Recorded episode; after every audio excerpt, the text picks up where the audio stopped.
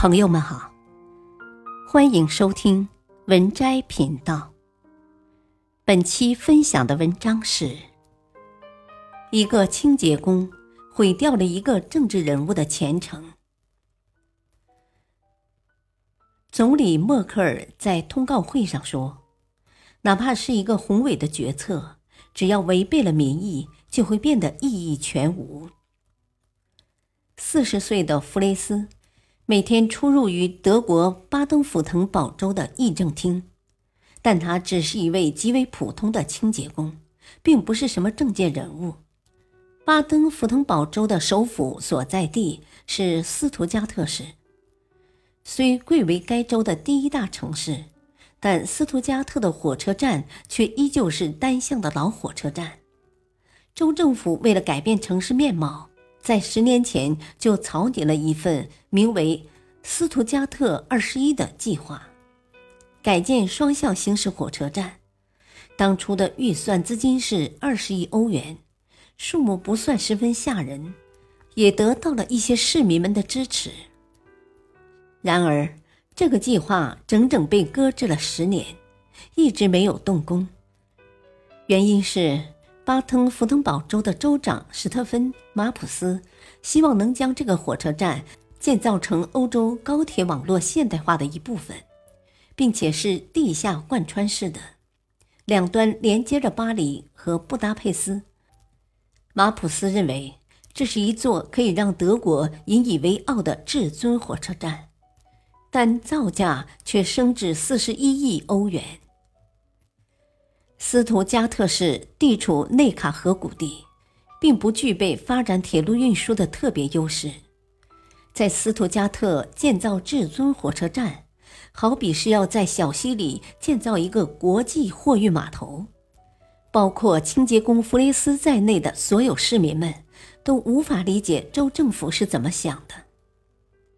二零一零年八月下旬的一天。州长马普斯在开完会后还没离开会议室，弗雷斯就走了进去清扫卫生。这时，一位议员对马普斯轻轻地说：“这个至尊火车站将成为巴登符腾堡州的最大骄傲，而您则是其中的最大功臣。下一届的巴登符腾堡州长非您莫属了。”马普斯听了这话，脸上露出了得意的笑容。女清洁工弗雷斯心想：州政府花巨资打造并没有什么意义的至尊火车站，原来是州长马普斯为了自己创造政绩，以达到顺利续任下届州长的效果。弗雷斯决定要把州长的这个如意算盘公示于众。从那以后。弗雷斯便开始监视起马普斯的一言一行，并且在州长办公室里偷偷放下两支录音笔。终于，弗雷斯在四天后得到了一份录音，内容是州长马普斯和人谈论这项工程对未来竞选州长一职的重要性，以及工程承建方能从中获得多少利益。那位工程承建方竟然是州长马普斯的密友。掌握到这些证据以后，女清洁工弗雷斯连请假条也没有打，就跑出了州议政厅。她来到一家电子产品商店，花了十五欧元把这段录音加工成了一盒磁带。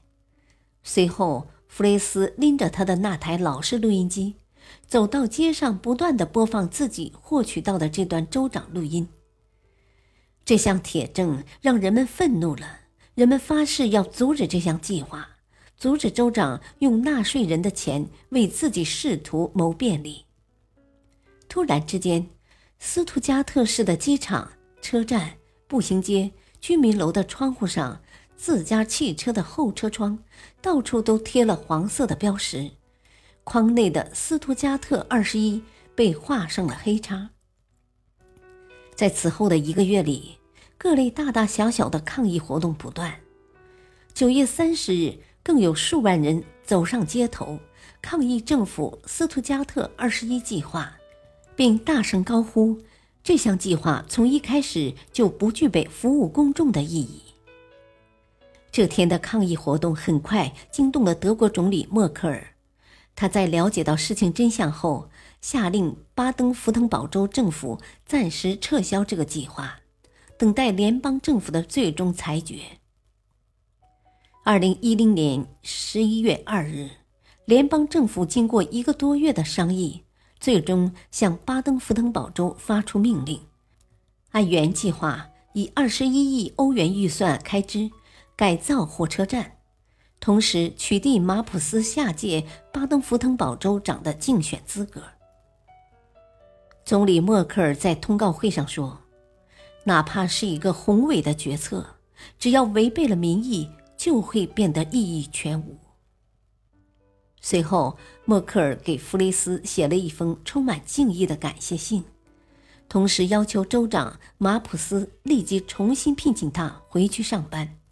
并且不准发生任何报复或者变相报复的事情，否则一切后果自负。